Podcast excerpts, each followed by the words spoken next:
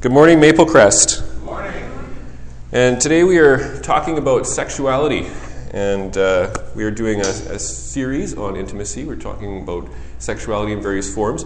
And one of my teasers for this series was to eventually actually talk about how to have, uh, how to have good sex. And uh, we're not going to talk about that today, but that's I'm still teasing, and we will talk about that eventually, and uh, we will get there. But today, we are not going to be talking about that. Instead, we're going to be talking about the various sexualities uh, that people experience and how that fits into the kingdom of God. And I want to start by talking about my internship. When I was internship's a kind of a big deal. I don't know what it's like for medical doctors, but for psychologists, it's a big deal, and it's hard to get in, and you have to do all this work, and sometimes people take years to get matched. And I was fortunate; I got matched the first year, so I was going to Saskatoon, and we went to Saskatoon. We have to be there for a year, and I do various rotations, and uh, first day, we went to a restaurant with our internship coordinator and the other interns to meet everybody and get oriented a little bit. And they started off with this meal.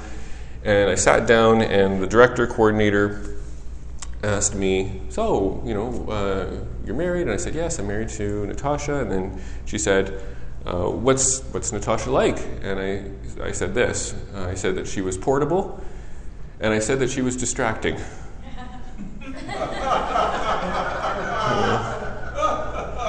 I, don't think it was a very good first impression. I'm sure many of you know that I'm extremely skilled in uh, small talk and, and things like that, and uh, I was really showing that at that point. Uh, anyway, she, she's true. I don't think it's the way I would normally describe her, but she is distracting uh, in all the ways that might go along with that, and um, also just because you're married.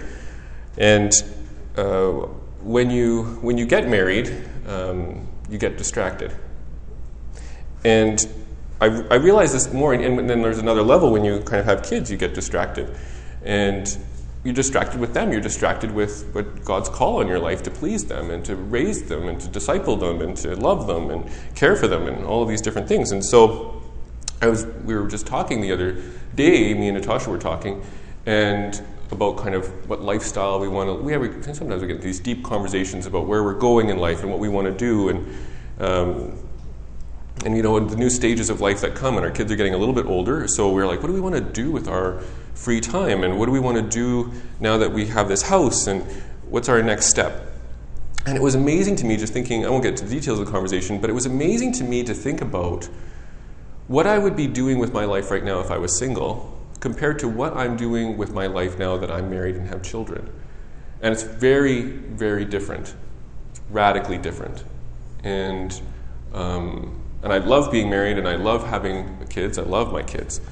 Uh, but it's radically different what I would be doing with my time and money if I was single compared to what I would be doing now. And, it's and in that conversation, it was amazing to me how much money and time we are willing to put in in order to give our children the slightest bit of extra love, the slightest bit of extra feeling of like being socialized well and accept kind of and move into the values that we have for them. It was amazing how much we were thinking about doing. I remember seeing this before we had kids. We were support raising in Ontario. We ran into this family and they were supporting us and actually letting us stay with them while we did a bit of support raising in Ontario.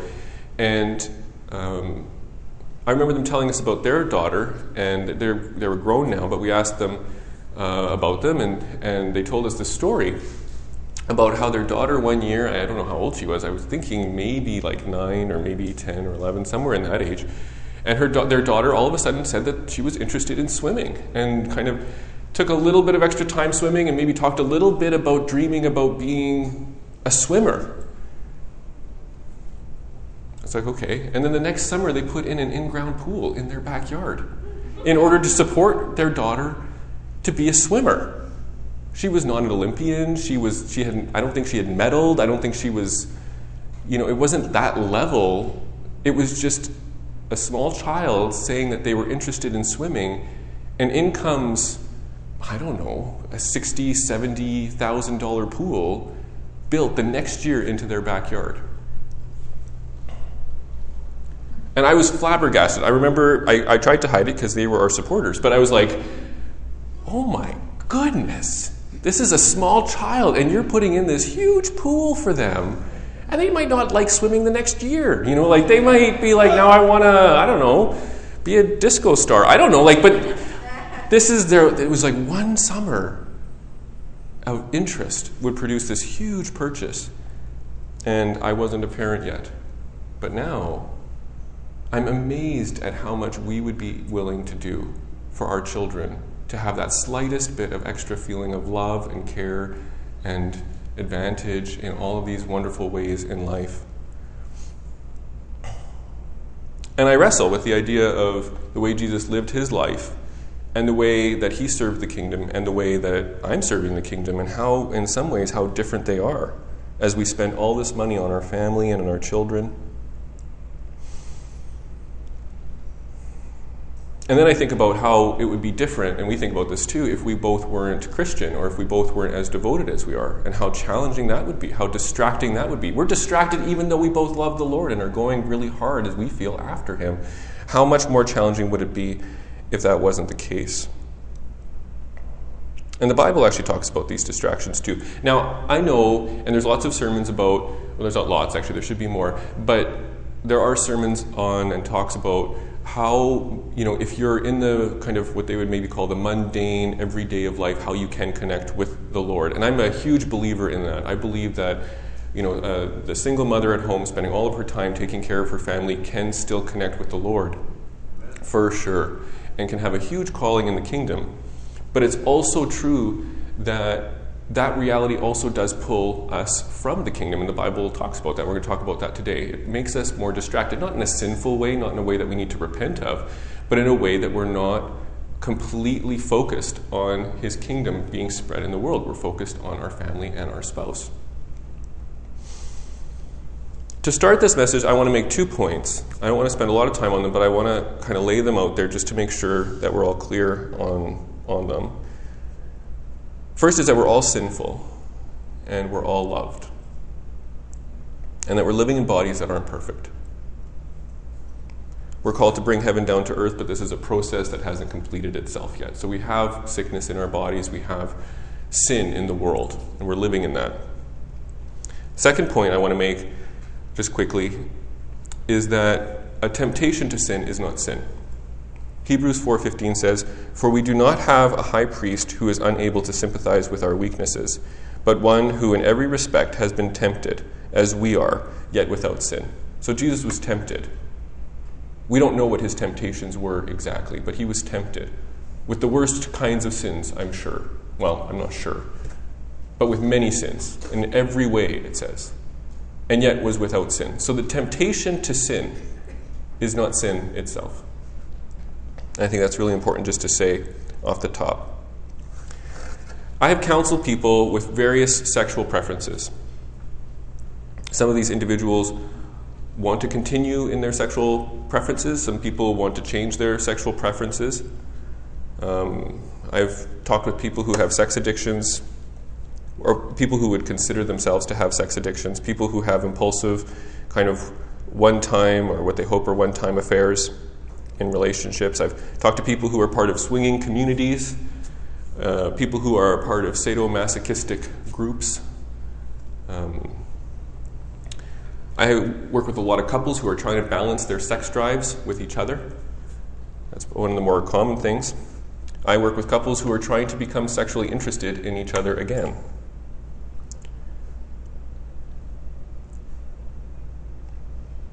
I become aware of how painful and how varied human sexuality is. And more and more of these varying sexualities are being embraced in our culture. Lesbian, gay, bisexual is just the beginning.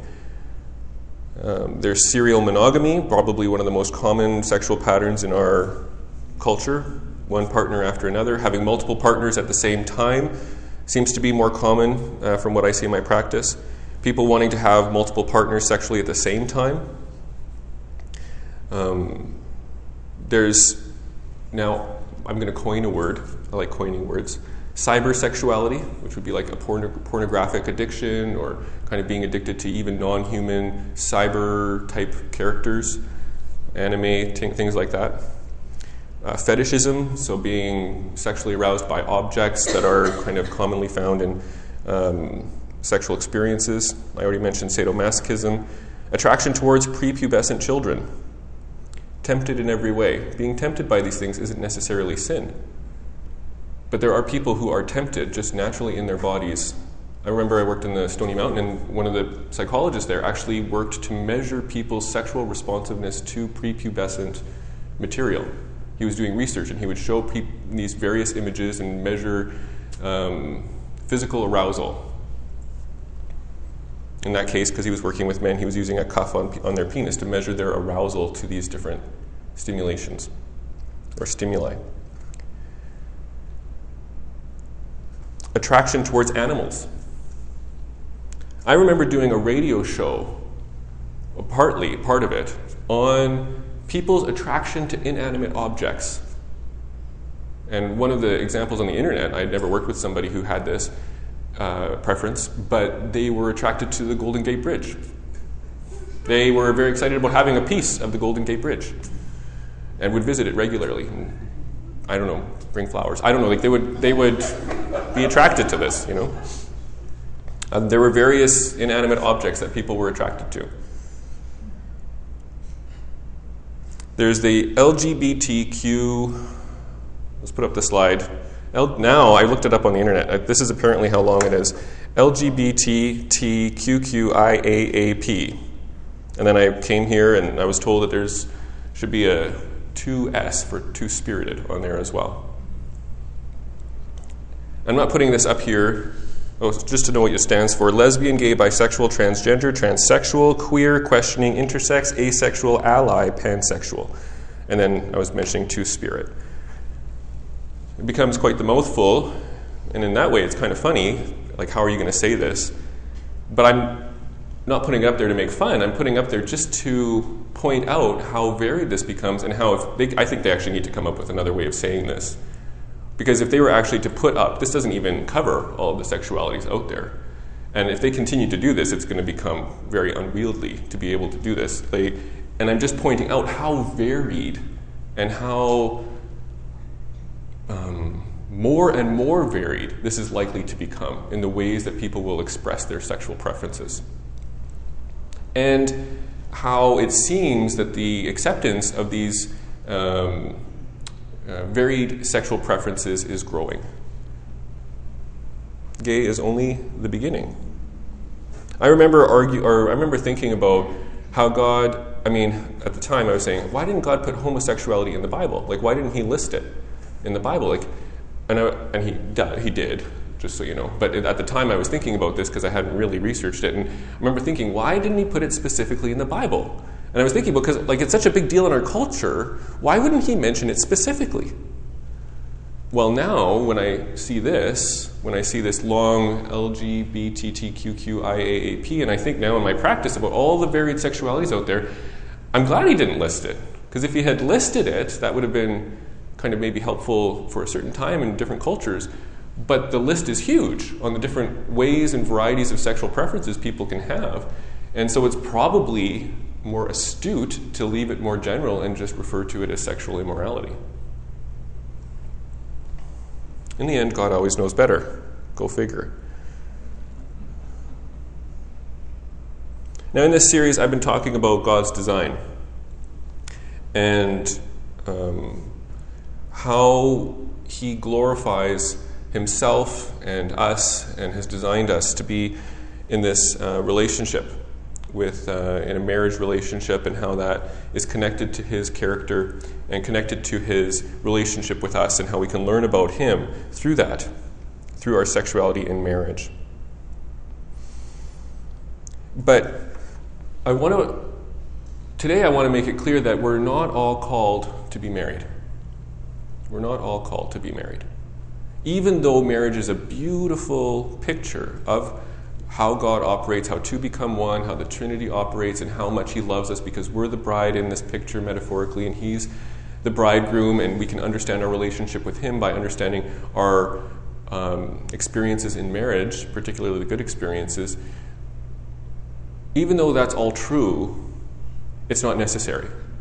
It's not necessary to be married. We're not all called to be married. And that brings us to the main text for today, which is Matthew 19, verse 10 to 12. I'll read that for you. I think I've got it on the screens. The disciples said to him, Jesus, If such is the case of a man with a wife, it is better not to marry. Now, Jesus had just given them the teaching on divorce, kind of saying, basically, don't get divorced. Uh, there's more to say about that, and so, you know, please don't take that as a definitive statement. But, you know, it was kind of a more stark reality than they had experienced before. And they were saying in response to this teaching on divorce, if that's the case, Jesus, then it's better not to marry. And Jesus said to them, Not everyone can receive this saying, but only those to whom it is given. So he's basically saying, You're right, not everybody should get married. For there are eunuchs. That's an important word, and we're going to define it in a minute. There are eunuchs who have been so from birth, and there are eunuchs who have been made eunuchs by men and there are eunuchs who have made themselves eunuchs for the sake of the kingdom of heaven. Let the one who is able to receive this receive it. Okay, so then he, he's talking, people are saying, maybe you shouldn't get married. Not marriage isn't for everyone. He says, no, marriage isn't for everyone. For everyone. There is an alternative. You can become a eunuch. So to understand this, it's important to understand the word eunuch. So let's, let's do that next. An emasculated man is one definition of a eunuch. Now, in that time, when you got higher in government, sometimes people were uh, castrated, men were castrated in order to serve in government, to potentially limit their motivation, you know, don't get involved in the harem, you know, like you're safe now, so they would just emasculate them, they would castrate them too in order for them to be good servants and for them to gain trust. So that's maybe what he's referring to. Some of these people have been made this way by men. So naturally, um, or like made that way. So they're emasculated, they're castrated. But it can also happen that people are born this way. People can be born with um, kind of vague or ambiguous genitalia, where they don't have a, a natural ability in order to um, in order to be married, for marriage or for getting having children.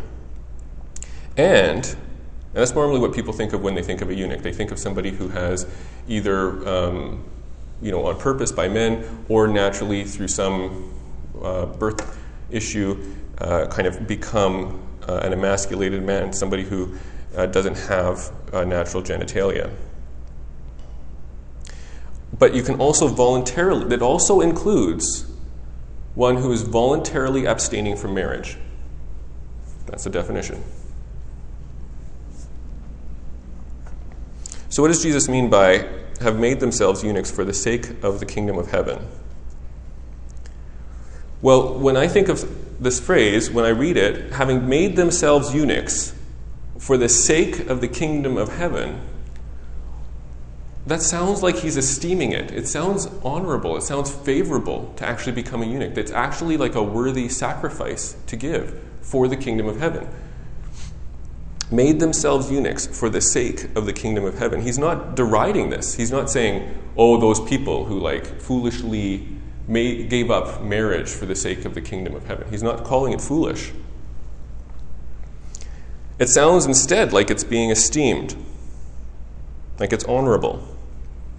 There are two men who have clearly done this in the Bible, and they're fairly prominent, who have emasculated themselves, who gave up marriage, who became his definition of a eunuch for the kingdom of heaven Jesus and Paul. They gave up marriage, voluntarily gave up marriage for the sake of the kingdom. Paul, the other person who has done this, who gave up marriage for the sake of the kingdom, writes about it and writes about it quite favorably. In 1 Corinthians 7, 7 it says, I wish that all were as I am, and he's meaning being single. I wish that all were single as I am. But each has his own gift from God, one of one kind and one of another. In a little later in that um, same space, it says in verse 28 Yet those who marry will have worldly troubles, and I would spare you that. So he's basically saying, if you're going to get married, you're going to have trouble. In verse 32, it goes on I think I have this. I'm not sure if I put this on there, um, but I'll read it for you. In verse 32, this is chapter 7, verse 32 of uh, 1 Corinthians. I want you to be free from anxieties. The unmarried man is anxious about the things of the Lord, how to please the Lord. But the married man is anxious about worldly things, how to please his wife, and his interests are divided. And the unmarried or betrothed woman is anxious about the is, uh, is anxious about the things of the Lord, how to be holy in body and spirit. But the married woman is anxious about worldly things, about how to please her husband. So the unmarried or betrothed woman is anxious about the things of the Lord, and the married woman is anxious about the things about worldly things, about how to please her husband. I say this for your own benefit, not to lay any restraint upon you, but to promote good order and to secure your undivided devotion to the Lord. So it's not a sin to get married. And we've been talking, and I believe, how glorious it is to get married. But there is this verse, there's this series of verse, verses, and there's the example of Paul. But the married man is anxious about worldly things, how to please his wife. And that was the example I was giving in the beginning of the message. I believe that there's an opportunity in this world. Singleness is seen as something that is honorable, favorable, and helpful for the kingdom of God. And that kind of goes against our culture. Countercultural to think about singleness in a positive sense. Singleness is seen as something in the Bible that's easier. It actually makes life easier. He wants to take away our anxieties by encouraging us to be single. It may be hard to understand how being single is easier than being married. There are obvious challenges in being single. I counsel people who are single and are struggling with being single. And the big one is loneliness. Loneliness is a huge challenge for single people. Our world, our culture, is made and designed for people who are married. If you have a family of four, you don't fit on the sidewalk. If you're single, you're kind of lonely. But if you have a partner with you, well, it fits you just perfectly. If you want to have a family with many, many kids, it was a lot easier when you just put them back in the wagon than it is now when you got to get car seats for everybody. Our, our world is actually designed for a specific type of person, a specific size, a specific type of person. Our socializing is designed around couples. Married people, they go into their houses with their garages, never to be seen. They are encapsulated within their coupledom. People who are single uh, have difficulty knowing how to socialize because it's difficult for a single person to socialize with a married couple. And yet, once you're past youth group, once you're past the bar scene or whatever is in your culture for that age, it gets more and more challenging. And I talk to people who are in their 40s, who are in their 50s, who are single, and they are wondering what they are to do with their life. They are wondering, what's my purpose? It seems like the whole world is encouraging me and only finding meaning in getting married and having children. So, what in the world is my purpose? And many of those people who are coming to me have alternative sexual preferences. They have these sexual preferences and they're alone and they're feeling isolated. They're feeling like there's nothing for them. So there's a huge challenge in being single. But this the biblical record is actually telling us that it's even more challenging to be married. It's even more challenging to be married. It's more esteemed in our culture it's where all of these, which where everything is kind of guiding somebody in our culture. But it's actually more challenging. And if I was to compare the number of single people coming in because of difficulty with being single and the amount of married people coming in because of difficulties in their marriage, by far and away, it would be difficulty in marriage that is putting people through extreme personal, emotional, spiritual stress. By far and away. The challenges of people who are married and don't want to be anymore if I was to weigh them in my experiences, would be much greater than the challenges of being lonely and being single. And I don't want to take anything away from the challenges of being lonely and being single. It's huge. Both are extremely challenging.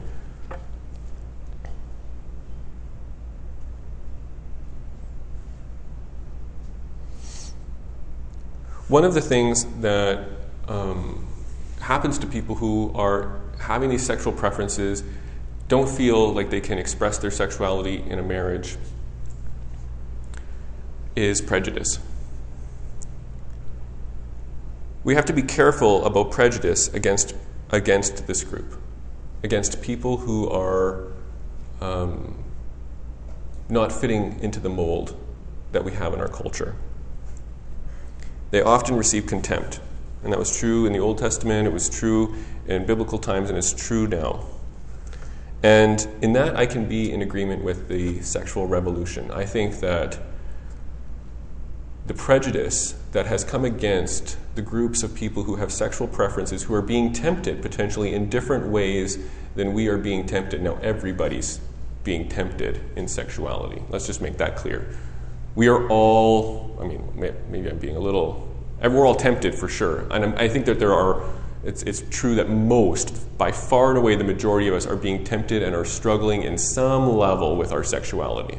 So the idea that God's burden is um, different for people who are, uh, you know, have a different sexual preference and that God is requiring more of them, there are many, many married people who are coming in who are trying to, trying to control, trying to manage their sexualities, who are upset with their sexual preferences and are trying to manage them, maybe in more traditional ways that they are trying to manage their sexualities. But the idea that there's only one group that's kind of being picked on by God in terms of sexuality, I mean, I'm, I'm not sure about the degrees, but there's lots of categories of people who are struggling with being tempted in their sexualities. And Jesus was tempted in every way. So, as I was saying, there's this marginalized group who are um, potentially not called to being in a marriage relationship and receive contempt from various groups, including Christians. And I think that it's interesting that Jesus actually identifies himself with the same word he uses for this group. He used the same word, eunuch, to identify the group of people who have had some, either by man or by natural means, are not able to go into a marriage, and himself, somebody who gave up marriage for the kingdom of heaven. I mean, who, who is Jesus if he's not somebody who gave up marriage? Do you think he wasn't able to get married? I think he could have gotten married if he wanted to. I think he probably had an opportunity. He could have made an opportunity. I think it was voluntary.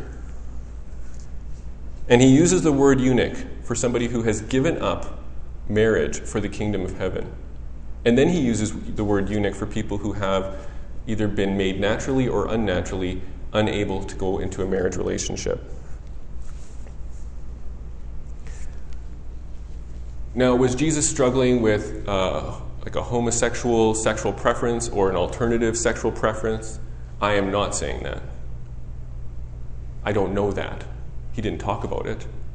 But what I do want to say is if, that he, if he was being tempted by any of those sexual preferences, biblically, he would be no less qualified to be a sinless man, no less qualified to be the Savior of the world if he was being tempted by any of those things. Being tempted by a particular sin that potentially has more prejudice around it. In our society does not make you any more or less qualified to be in the kingdom of heaven or to or whatever category to be righteous. That doesn't matter. So to talk about or to imply or to act like people who are tempted by alternative sexual preferences being somehow second class in terms of their ability to be close to God or walk in righteousness or be gifted or work in ministry is inappropriate. Absolutely inappropriate, in my opinion. There are scandalous sins for heterosexual people in leadership, and there are scandalous sins for people who have other sexual preferences in leadership. We are all being tempted sexually most, uh, I believe the vast majority, vast majority. Yeah. That word all always gets me. It's like, uh, I don't know that, but vast majority are being tempted sexually, heterosexual or otherwise. And I think that when Jesus says, and there are eunuchs who have made themselves eunuchs for the sake of the kingdom of heaven, and when he falls into that category, has given up marriage for the sake of the kingdom of heaven, I think he is saying, partly, that we need to be careful about our prejudice.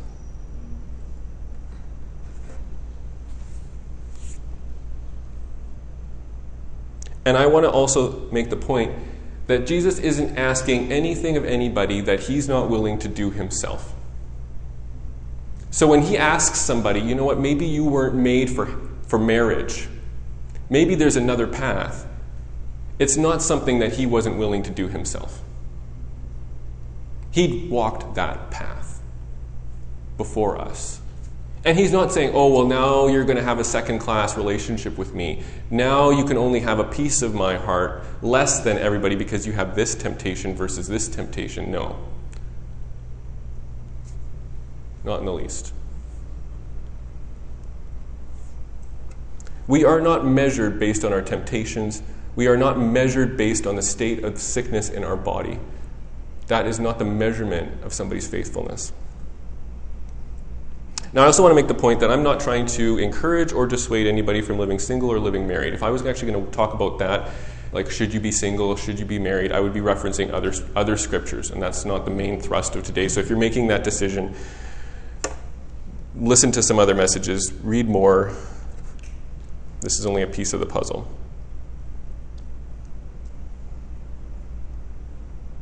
My message today is a call to understand that we're all broken in our sexuality. My message is to understand that we are all tempted, or mostly tempted, in our sexuality.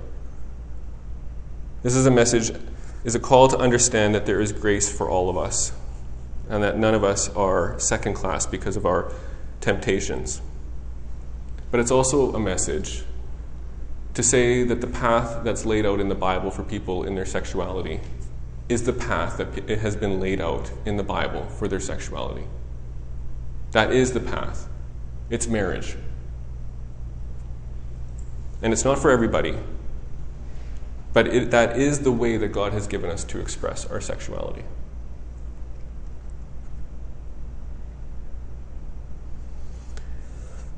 And I also want to say that in Maple Crest, I am well aware of the struggle in singleness. And that for some it's a choice, and for some it's a call. And I want to say that it's something that I want to understand, I want to esteem, and I want us to support. As we are small, as we are big, I want to know I want you to know that I am pro single. And I want to find ways to create a community that meets the needs of intimacy for the single person. Because when you're single, meeting that need is extremely challenging. To actually have enough intimacy in your life, in relationships. And we focus so much on the struggles in marriage, and maybe that's because they're greater, that, and we usually don't focus on the struggles of being single.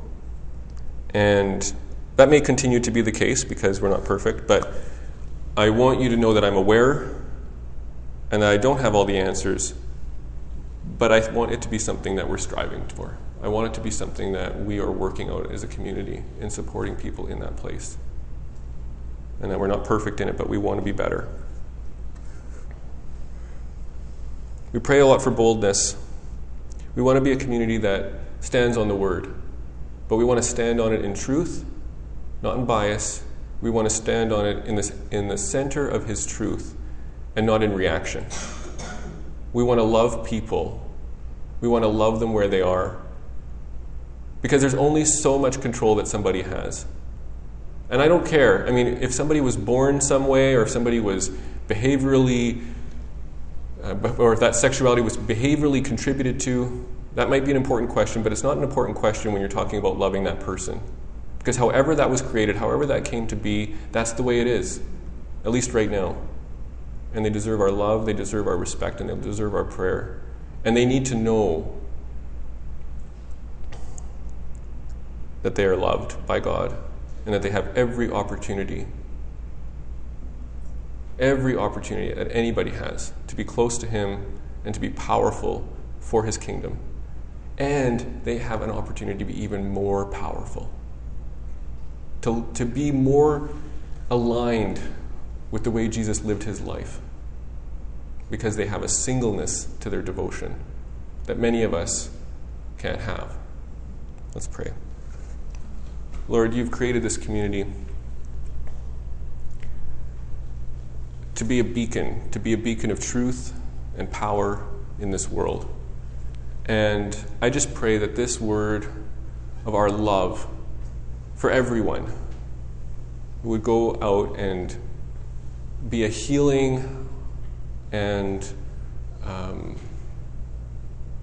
and a measuring of the, of the teaching and of the relationships that are out there. I pray that there would be safe havens for people who are facing all kinds of temptations. That there would be ways for people to get intimacy in their lives that are biblical.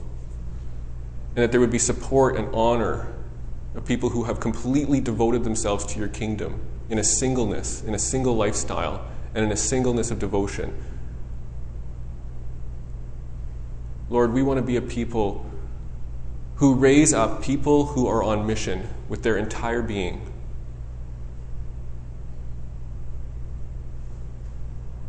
We want to change the city, and we want to do it your way, and we want to do it with your love for every person. For every person. In the name of Jesus, amen.